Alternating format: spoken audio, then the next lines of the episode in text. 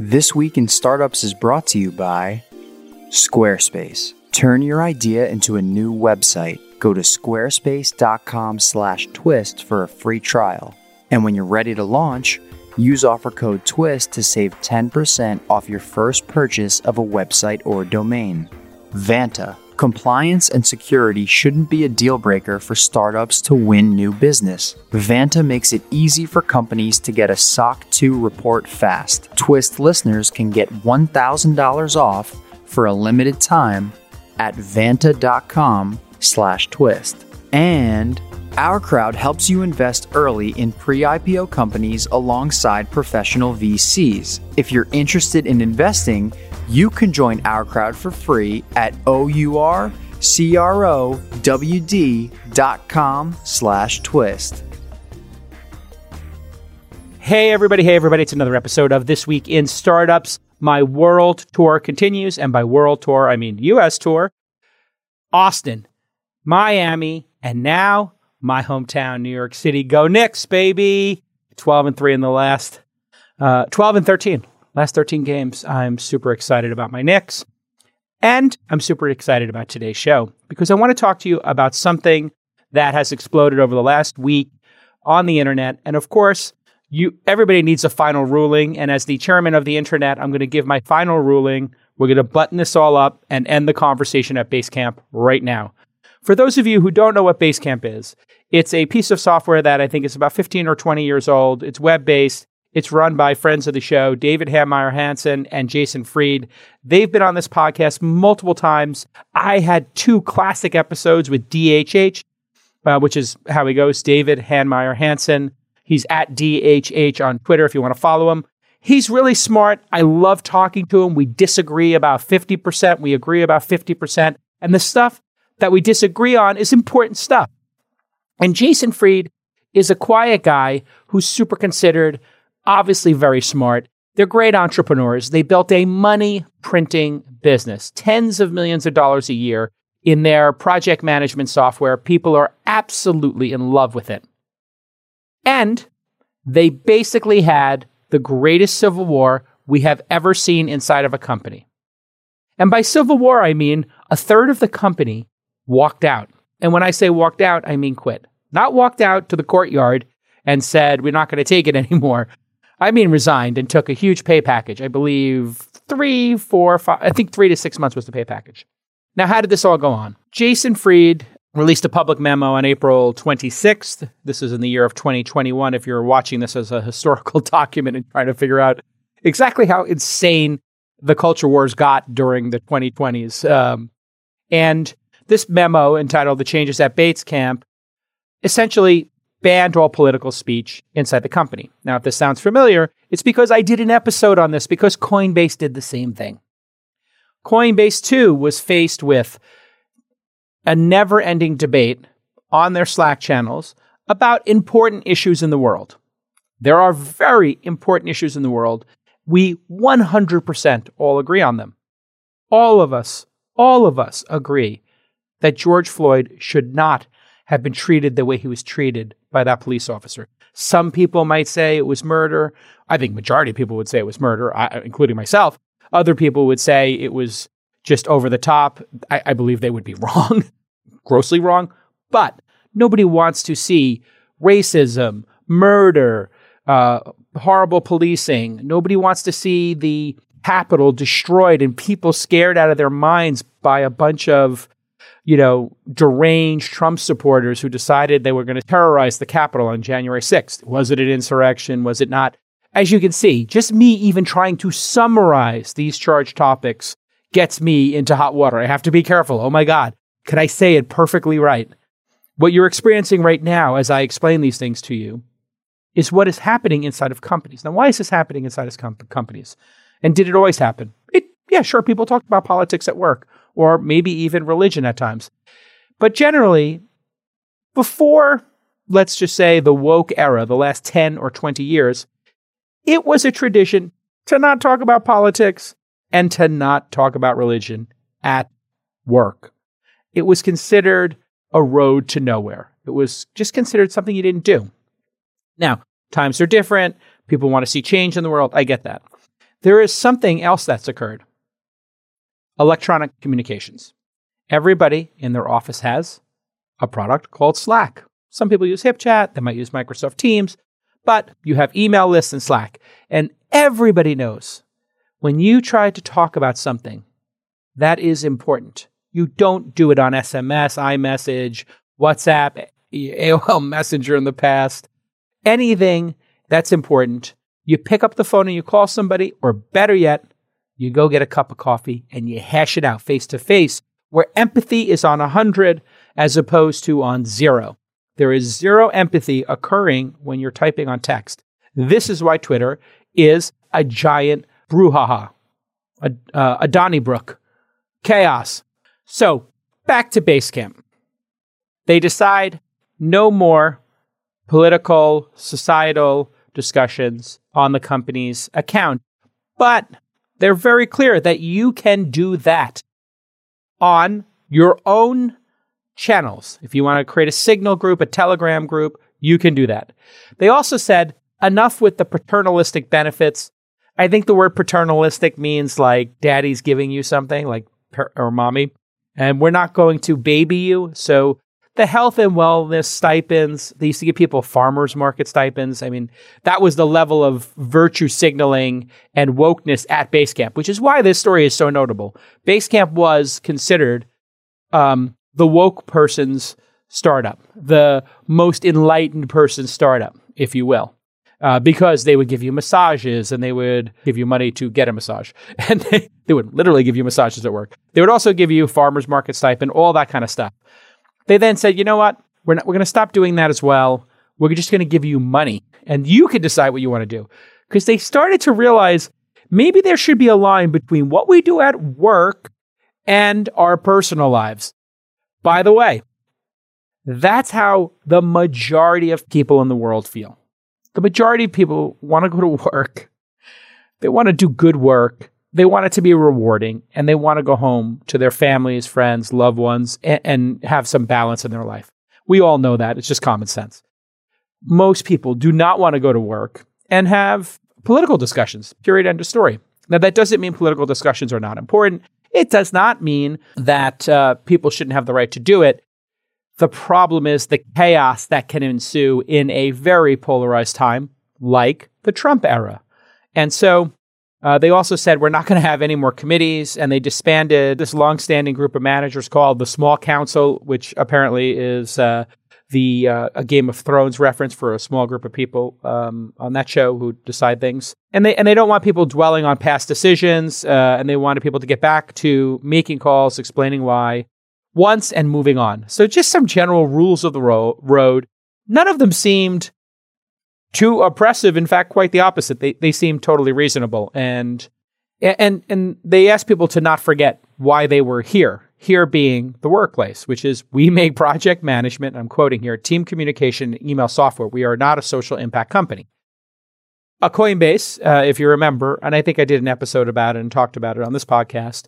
Um, that episode uh, was a, was a similar kind of philosophy, or they came to the same conclusion. Let's say that this was basically stopping people from completing the company's mission. And there was the risk of ruin.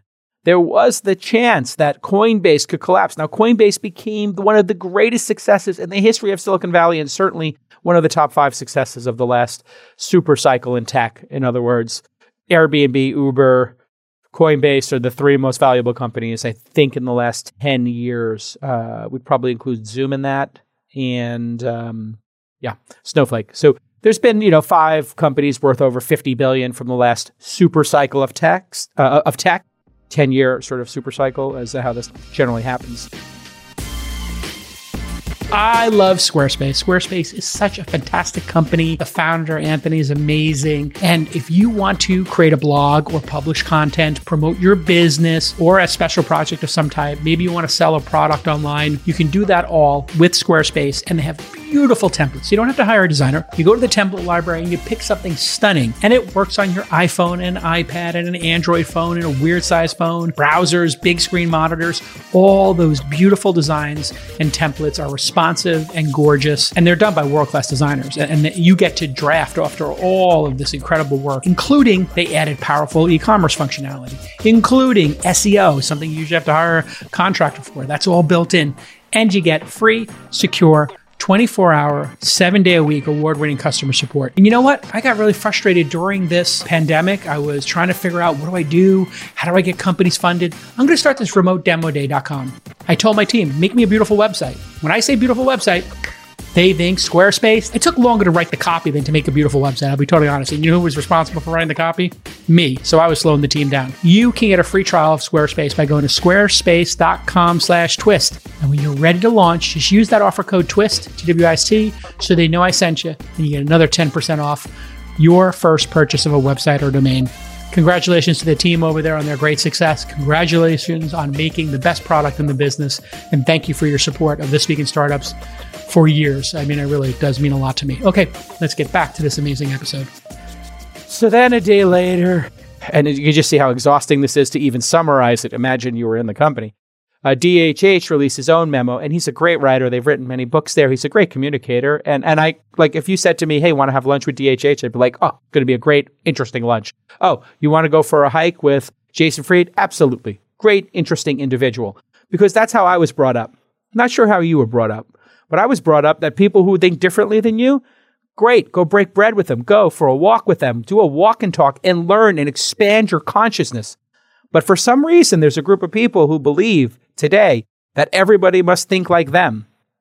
And everybody has to spend every waking hour talking about Trump or other issues, the, the insurrection or, you know, police violence, you know, all this kind of stuff is really important for society. But when you're getting paid for eight hours of work a day, the company still needs to exist so everybody can pay their rent, right?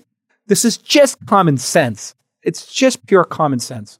So the internet exploded after DHH's, DHH's memo, and he said there are many places, I'm quoting here, to be involved, exposed, and engaged in conversations, and in parentheses, political or societal. Basecamp shouldn't be one of those places think that's quite reasonable. We're not saying you can't have opinions, not saying you can't talk about it, but maybe bringing it to work. So I tried to come to this with a very, very open mind. Maybe I have a blind spot. Maybe I should think about this. That's how I always come to anytime there's a big issue. I try to really just open up my mind. I look at what my existing beliefs are and I say, which one of these beliefs is still true? Which one of them was never true? I really try to do some self examination like that. Um, and I and I do it typically on Twitter or this podcast. Uh, the internet exploded with people memeing it, dunking on Basecamp.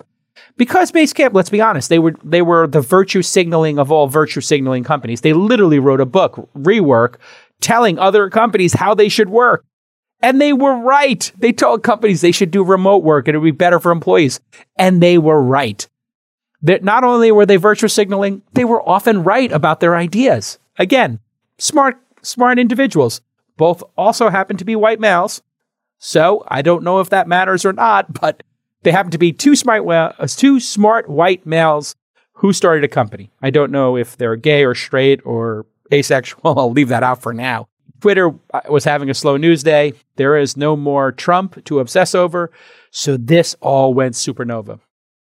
Casey Newton, who uh, is now a Substacker, and uh, he has a really cool product called Platformer. I am a subscriber. He explains some of the inner uh, workings of all this. And what this was all over, it turns out, was there was a discussion over an old list that was kept by some employees called Best Names Ever List, which tracked funny names, which were often rude and sometimes a bit racist. So you probably know these because if you've seen The Simpsons, they do this all the time, right? They make fun of names and they call Mo the bartender. They ask him for a name. I'm not going to say them here. I don't want to be canceled for repeating something on The Simpsons. I'm joking. I just, it's, it's just a stupid 12 year old name. We used to do this all the time in Brooklyn. We would call random people in the phone book when the phone book existed and we would make a funny joke about their name. Like literally, this is what 12 year old kids do. So some 12 year old kids at Basecamp started a list. The list was not targeted at any specific group, but everybody on the list obviously could be affiliated with certain groups. These were not aliens. These were people You know, they, they weren't all from Mars. These were people who came from different ethnicities. Therefore, you could take the list of joke names and then take a list of who could be offended by them in the company. And you could take those two lists and you could draw lines between them and say, you should be offended by this one because it's of this ethnic origin, or you might be offended by this one because it's got this religious origin. Ah, it's so exhausting, I know. Two or three stupid people doing juvenile things turn the whole company upside down. And now I got to talk about it on this podcast instead of interviewing another founder. But there's some lessons here, so I think it's worth it. The list made some Basecamp employees feel uncomfortable. Obviously, somebody's going to be offended by everything. This was, in fact, offensive, juvenile, and stupid. To which DHH, David Heinemeier Hansson, admitted. And he said he owned it. There was some awareness, I'm quoting now, there was some awareness at the time within the company that the list had existed and it wouldn't, it wasn't acted upon. That is squarely on Jason and my record. So they should have stopped this. They didn't. People were blowing off steam. They did something that might have been totally acceptable 20 or 30 years ago on The Simpsons uh, or in a company, and it's not. Great. Society's evolving. So Jason and DHH are evolving. They're thinking to themselves, hey, could my behavior have been better here? Yes, my behavior could have been better. I should have stopped the list in its track, which is what we're going to do right now. He said the list uh, in itself is just a gross violation of the trust. It's just wrong in all sorts of fundamental ways, which is what I just said, which is what you probably think. No place for that at work. It's juvenile, it's stupid. If your 12 year olds came into the room and they started making fun of somebody's name, uh, you'd be like, yeah, that's a funny joke, whatever. You might laugh and you'd just be like, okay, those are 10 year old kids doing stupid stuff. You know, what's also a little pernicious about this is that they were mocking their own customers. So that uh, was, you know, even a little bit lower class or insensitive. But then somebody decided, I'm assuming in a Slack room or could have been email, to take this to another level. And they referenced the Anti Defamation League's Pyramid of Hate. It happens to be that on the Pyramid of Hate, if you've never seen it, the top of the Pyramid of Hate is genocide okay, we can all agree that trying to extinguish a certain group of people from the planet is the worst level of hate. Objectively, that seems reasonable. It also happens that the bottom of the pyramid of hate is making fun of somebody's name. So now, remember I said before, empathy gets strained when you are on electronic communications. And if somebody's hurt, now they're going to express that hurt not on a walk, not over a cup of coffee, but they're going to put it in a chat room. So they decide to blow this thing up and say, look, here's the pyramid of hate.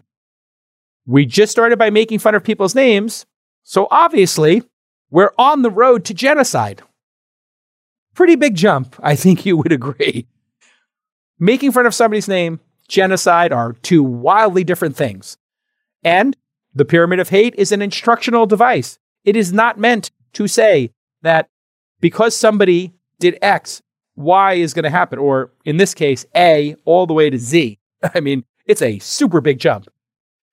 So, of course, they felt that this was a little bit of, um, we're now stirring the pot, maybe, is I think how they internally felt. I'm, I'm reading into it, but they said basically that this, we're, we're taking this too far. The list is gone. The people who made the list have been reprimanded.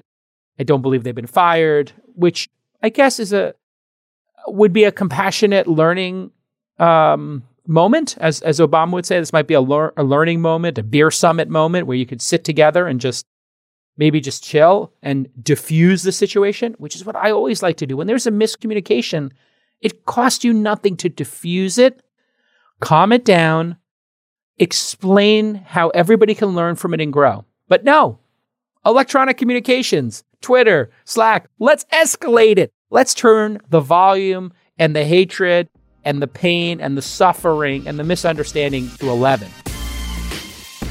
Hey, everybody, I thought I would bring Christina Cacioppo. I pronounced it correct. I'm hoping, Christina. You got it. Yep. All right. You're the founder of Vanta. Uh, people have been hearing your ads on the pod for the last year. And I thought it'd be fun to have you on and you to explain why you created Vanta and what SOC 2 is and why it's important people get it right. So let's start with what is SOC 2 for people who are just realizing they have to become SOC 2 compliant? For sure. So, SOC 2 is at its high level, it's sort of a customer asking you to prove your security. Now, these audit firms that you partner with, you prepare everything, but you still need to have an auditor. So, who gets the auditor, you or the company that is engaging Vanta? Yeah, absolutely. So, so one part of what we do at Vanta is we've we've built a network of audit firms, and there's a couple dozen we work with today. So we're happy to to broker introductions, help companies kind of choose what sort of auditor or firm would be best for them. And then the other part of the pitch is, you know, that auditor knows Vanta, understands and trusts our data, and so the audit will be faster and, and cheaper if one of our network firms are used. All right, fantastic. Well, thanks so much for coming on and telling the audience why you should get your SOC 2, when you should get it, and how you should do it. And you've been very nice to our audience, giving them $1,000 off, uh, which is a really significant and generous offer. Go to vanta.com slash twist, V-A-N-T-A dot com slash twist to get $1,000 off your SOC 2. Thanks, Christina. Appreciate it. Thank you so much. Cheers now. So they have an all hands meeting, and that original mem they do that all hands meetings on the thirtieth, um, and this this all occurred in a week. So this is how quickly things escalate in today's charged environment. The chief strategist of the company, according to Casey Newton's excellent reporting, he's like an old school reporter, even though he's a little bit younger.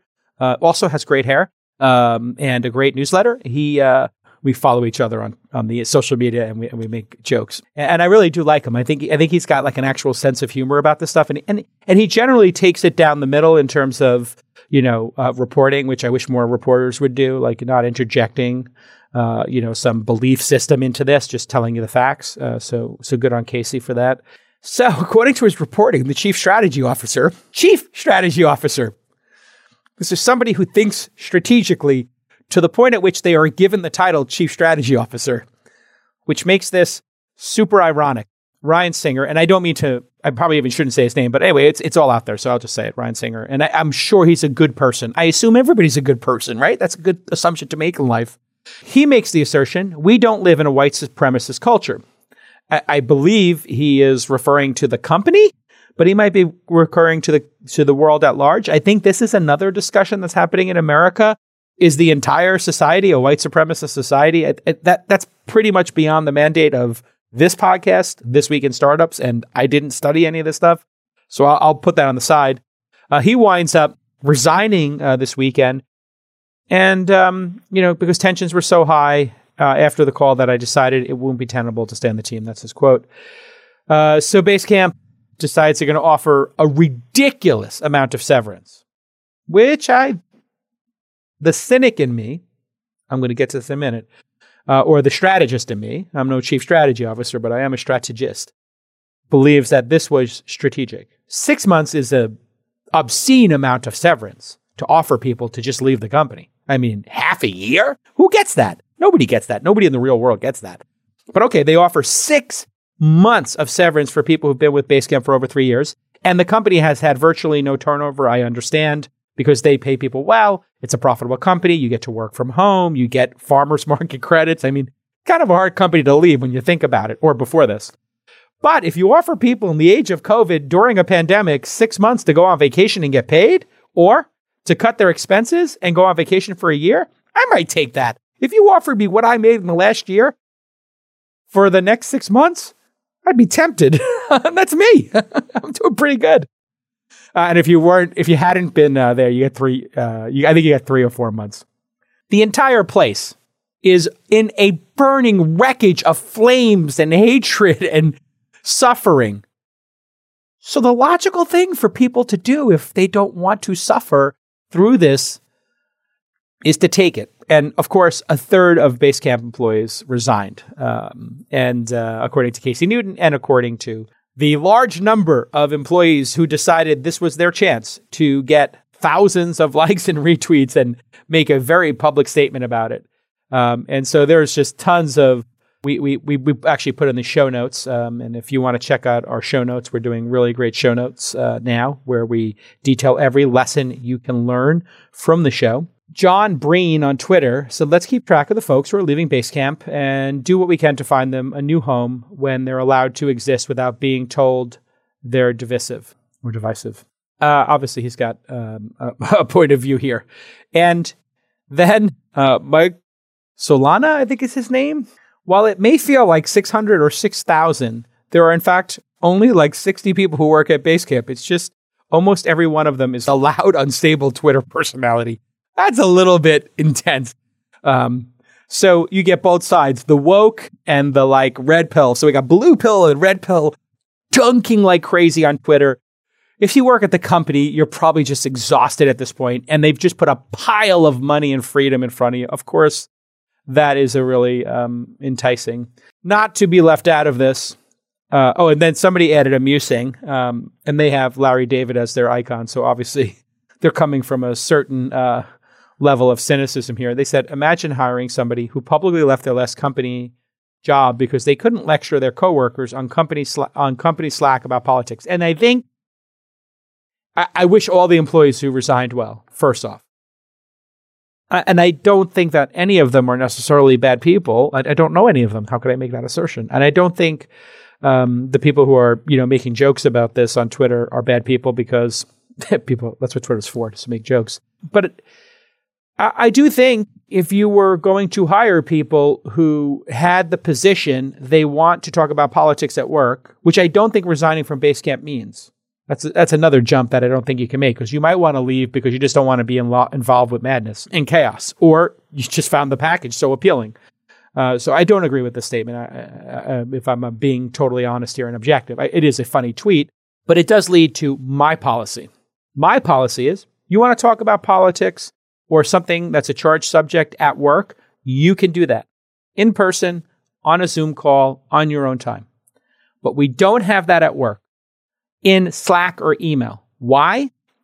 Because of what we just saw happen at Coinbase and what we just saw happen at Basecamp. So if you're a founder and you're a leader, it's unrealistic and nobody in their right mind would say you can't have a political opinion or that you can't talk to your coworkers about any subject in politics or in the news.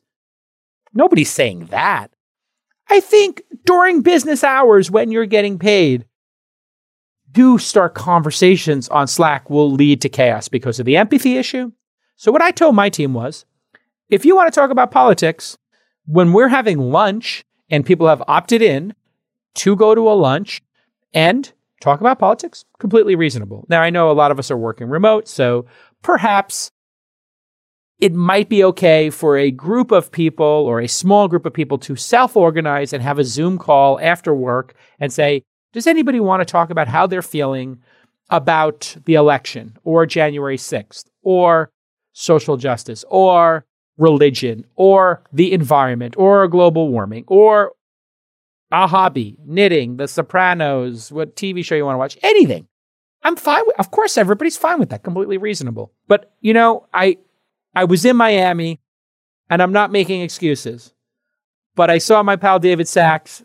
I saw Keith Rabois, friend of the show, and they took out all the red pills. I took every red pill uh, you know they had. It was a great time. Red pill refers to taking a pill that makes you more Republican uh, in today's modern era. If you don't know that reference, and previously it was the red pill in the Matrix that I think would take you out of the Matrix and let you see just how horrible the world was.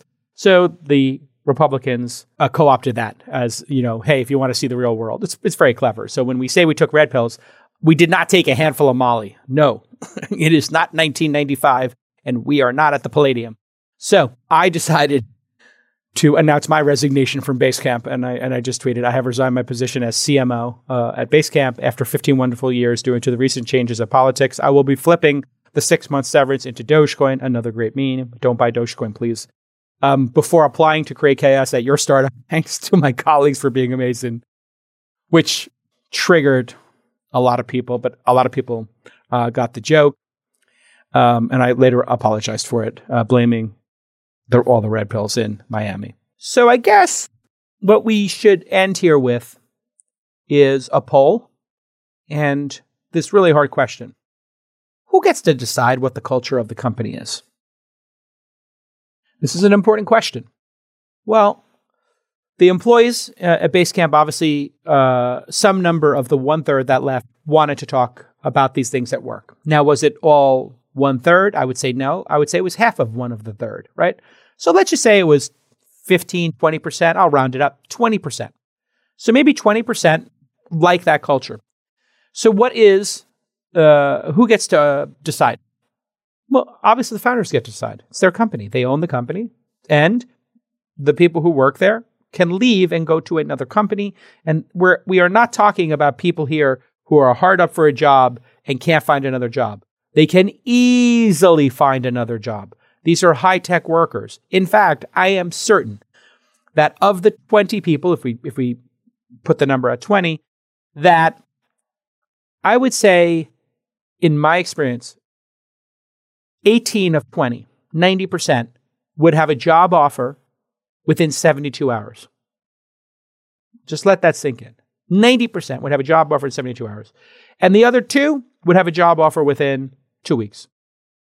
Unless they were complete screw ups and, uh, you know, unhireable. And for some reason, Basecamp was keeping them around uh, out of some level of compassion um, or loyalty.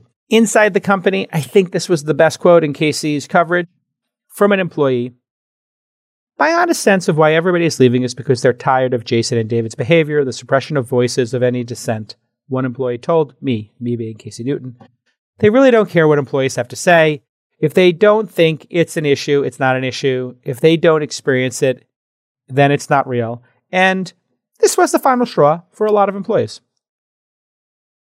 Uh, what this speaks to is the nature of capitalism. It's it is actually the truth that the founders and owners of the company get to decide. And employees should realize that when they go to work at a company, they're getting paid cash, stock options, farmers market credits, etc., in exchange for their work product. The reason there's this misunderstanding here and why people maybe are having some cognitive dissonance is because Basecamp was so virtue signaling that they really positioned themselves as a family, not a business. And in a family, you can't change who your mom and dad are or your siblings. You can stop talking to them. You can have a dysfunctional family, but you can't change who your parents are. You can't change who your brother and sister are or your cousins. They're always going to be that. But in a business, you can. And that's a good thing. You get to pick where you work. And you get to pick if you want to start a company. And you also get to pick when you do start your company who works there. And this is why America is the greatest country in the world. And this is why we win and we beat every other country so consistently at the game of capitalism. I'm not saying we win every time. I'm not saying China's not a threat. I'm not saying India is not kicking butt. I'm not saying the Nordics are not punching above their weight with many more unicorns per capita. There's excellence all over the world. All over the world. But in America, you have the freedom to choose what you want to do. You get to be an employee of whatever cover, company you want, or start your own company, or not work at all, or be a freelancer. So many options. To wrap up what my followers think, which is a subset, of course, and I encourage you to run the same poll on your Twitter, but not in your corporate Slack and cause chaos at your company. Do you want to talk about politics on your work Slack? 13% said yes, 87% no. I think that this poll is repeatable. And I think it would be extremely similar in any company you went to, with the exception of political organizations or nonprofits. Obviously, if you work at a political, you know, consultancy, 100% of people are going to be like, that question makes no sense. But I asked an actually even more probing one because what I like to do, and what we like to do on this very program, is to think and be independent critical thinkers. That's what we do here, right? You and I. That's why I'm in your ears. That's why you trust me and you listen to this podcast. And that's why you've been listening, some of you, for 11 goddamn years. That's why you stop me on the street and take a selfie or tell me you love an episode. And you know what? I love when you do that. You see me on the street, you say, hey, what's up, J-Cal? Because you know what? This. That's why. And I love to take a selfie with you anytime. You see me at a restaurant, even if you see me with my kids, don't take a picture of the kids, obviously, but I don't mind taking a selfie. I love the fact that we get to spend this time together. So let's ask an even more challenging question. Should you be able to wear a political t shirt or hat? Or maybe use a political screensaver at work? How would you feel going into work and seeing 100 screensavers and 50 of them were red and said Trump 2020 and a third of them said Biden and another, you know, rest of them said Elizabeth Warren or Biden. You want to go to work in that place? I don't know. Just think about it. Do you want to go to work and instead of me wearing my Knicks t-shirt, I'm wearing an NRA t-shirt and it says buy a gun, have some fun? Or do you want to go to work and have a pro-choice, anti-choice, pro-life, whatever, however you want to frame it? Should you be able to do that at work? I don't have the answer, but I think it's an important discussion because just the way I framed it, right? Every single computer had the screensaver, not just one, but every single one had it. I definitely don't want to work at the place where every screensaver has that. That seems like a place that's going to be distracted and people are going to be in the middle of a civil war, which goes back to the original point. The reason why our parents and their parents told us, you know what, when you go to work, do your job, do it to the best of your ability, and maybe forget about talking about politics and religion at work. That's probably why our parents gave us the advice. Because they got some level of wisdom after 40 years at the same job. They said it you're better off not bringing that up at work. You ever go to Thanksgiving? Political argument starts. Thanksgiving is ruined. That's all we're seeing here. This is not rocket science, people. So, in closing, good luck to the people who are moving on to new jobs. The 20 of you who left, if you are in fact coordinating, the best possible thing for you to do is to start a new Basecamp. B2. To be or not to be. Come up with some fun name that references the Basecamp name but don't steal their IP. And make a better product and prove to the rest of the world that you can run a company that has political discussions and a better product than Basecamp. Go do it. Go do it. If listen, if it works and revenue is going up and to the right, I'm happy to invest. I think if you believe politics at work is the right answer, we have this grand freedom and experiment here in the United States. You can go do it. I, I, I have my personal belief, which is not worth the risk. Do it in person. Go have a hamburger. Go for a walk and talk. I think Basecamp will become a happier and more productive company after they resolve this. And I think the people who leave will be happier and they'll do great. And I'm absolutely thrilled to end this conversation for the internet and the industry. After my final joke, which was just to troll my own company, I created a room called Politics at launch, my investment company. And then I pinned a tweet This is a honey trap. If you hang out in this room instead of finding great companies to invest in or amazing podcast guests, you're fired. And then I invited all my employees into the room. and producer Jackie said, What about religion? Can we start a room about religion? And then somebody else joked, Well, can we start one about Christianity or Judaism or atheism? And nobody got any work done for half an hour. We all laughed. And now I give you permission to close the book on this nonsense and get back to work. All right, your questions coming up. Stick with us. Everybody is interested in alternative assets, whether it's cars or baseball cards or NFTs, equity crowdfunding. And there is a lot of misinformation out of there. There's some deals that I wouldn't send my uh, relatives or friends to. You need to be careful. You need to do your diligence. But you know what investors need more than anything before they start investing? They need a platform with a proven track record. And you want a platform that thoroughly vets every startup, every opportunity, and provides the highest quality deals. Some platforms will put out almost any deal. Other platforms are very selective. And the most selective, in my mind, OurCrowd. Accredited investors are in luck because OurCrowd has already vetted over 14,000 companies, but only 1 or 2% pass their diligence process. So, as far as crowdfunding goes, OurCrowd is the cream of the crop. They've designed it that way. They say no many, many, many, many, many, many, many more times than they say yes, and that benefits the people who are investing on the platform, the accredited investors. So they've recently invested alongside Jeff Bezos, SoftBank, and other top tier firms. And The investment professionals at OurCrowd have already invested hundreds of millions of dollars in over 200 companies with dozens of exits. OurCrowd is investing in medical technology, breakthroughs in ag tech and food production, solutions in the multi billion dollar robotic industry, and so much more. The OurCrowd account is free. Just go to OURCROWD.com slash twist and check out how great their filtering is. Read the deal memos. It's always free to do that, and you're going to get a free education. Highly recommend ourcrowd.com slash twist. Okay, Pablo asks me, how do you surround yourself with people that are smarter than you and more successful than you? That's a great question. I never actually thought about that. Um, we all meet a lot of people. Some of them are more interesting than others. And when I meet smarter or more interesting people, I will generally engage with them more uh, and be more interested in them. And there's a very interesting book, How to Win Friends and Influence People. And uh, it's one of the best selling books of all time. And the reason is because it has a very simple piece of advice.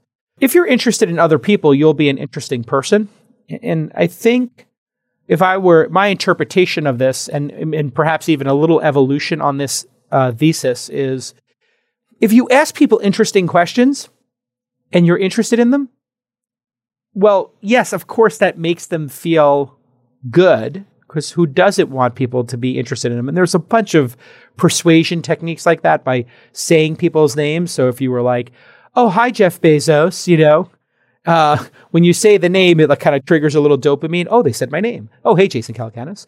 But that seems insincere uh, and like a trick. But I think if you are interested in them and you ask them an interesting question about what they're working on, you learn. Right? And so, and they might also like to explain things to you and see you learning. So it might actually be, like when I answer your question, Pablo, the fact that you asked me an interesting question, it was a really great experience for me to think about your question. I know we're getting a little meta here, but you asking me about having smart friends and successful friends uh, and colleagues has made me feel good about you asking me that question, which makes me want to spend more time with you. In other words, you're good at having a conversation. And so I think one of the reasons my besties and and somebody made fun of me on the Twitter for this are like, you know, you're the least successful bestie, and I'm like, by design. That's how I do it. Why do you think I'm so successful? Do you think when I'm sitting there with David Sacks, you know, hanging out and, you know, David Sacks and I, when we first met, we both love movies. We would go, and our wives don't like Tarantino movies and, you know, are not interested in going to see movies, maybe to the level we are. So David and I, when we were in the same cities, would go see movies. Chamath and I both love playing cards. Uh, we both love going to great restaurants. And Friedberg and I, well, now that I think about it, we got to spend more time with Friedberg. But anyway, Friedberg and I are, are developing this same type of relationship. And in fact, I went with him on a trip to Monsanto. He invited me to go out to Monsanto after he sold his company to them and learn about um, uh, genetically uh, engineered foods. And so it's such a great question uh, because I think you could do it without being insincere. Now, if somebody's dumb and stupid or mean or dull in some way, you don't get anything out of your conversation with them, you are not obligated to spend more time with them. So I think what some people do is they may have friends that you know they were forced to have because they went to high school together or college and then you're you're not obligated to keep that friendship forever. I mean you can and it's nice if it if it works for both parties. Um, but do lean into being a good friend with people who you can learn from and, and who uh, you know maybe are doing great things in the world. And I'll tell you something about successful people um, and maybe people don't want to admit this, but I, when I started to become successful when I was in my 20s and 30s, I had a really weird experience, and I, and I know other people have had it. You become super successful, and then you're at home on a Friday or Saturday night. You may have had this experience as an unsuccessful person or as a successful person. And I would have a night where I'd be like, oh, I, I know a lot of people, but my phone's not ringing, and I'm not doing anything tonight. And I, I started to feel like a loser. And I talked to a friend of mine, uh, Fritz, uh, who happens to be a PhD in psychology. We both went to Fordham together. And Fritz said to me, you know, if you're lonely on a Friday and Saturday night and you're wondering where your friends are, ask yourself, uh, did you call your friends and ask them to do something, or are you waiting for them to call you and ask you to do something? So here's your challenge for the week. Find the most interesting person or two that you met in the last year and say, Hey, you do anything Saturday night? Was wondering if you wanted to grab dinner.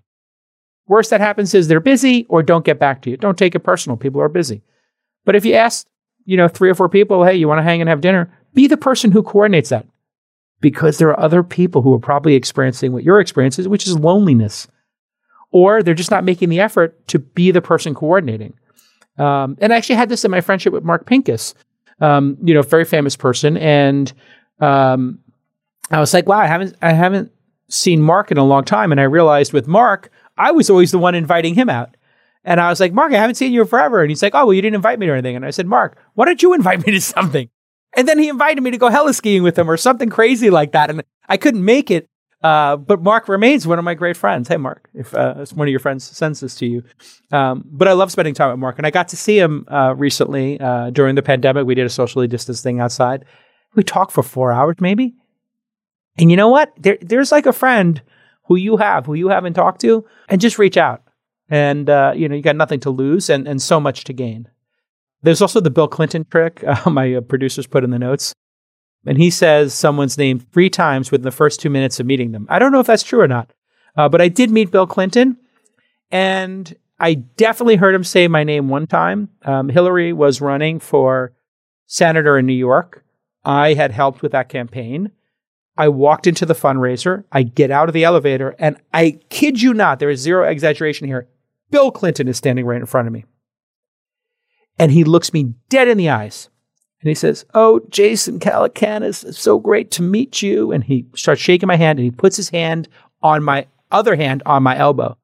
I just want to thank you for everything you've done for help Hillary with our campaign. It means the world to both of us. And uh, just I think we're going to do great things here in New York. Um, and I felt so special. I, I was literally shaking for a couple of minutes.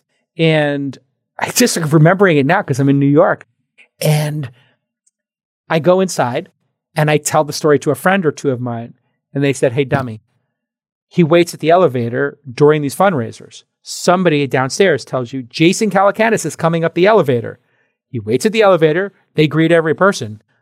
and I was like, oh, I still feel great. I still love it. to this day, I'm smiling just thinking about meeting Bill Clinton. So there you have it, folks. It works. Um, even if it might be a little cynical or premeditated.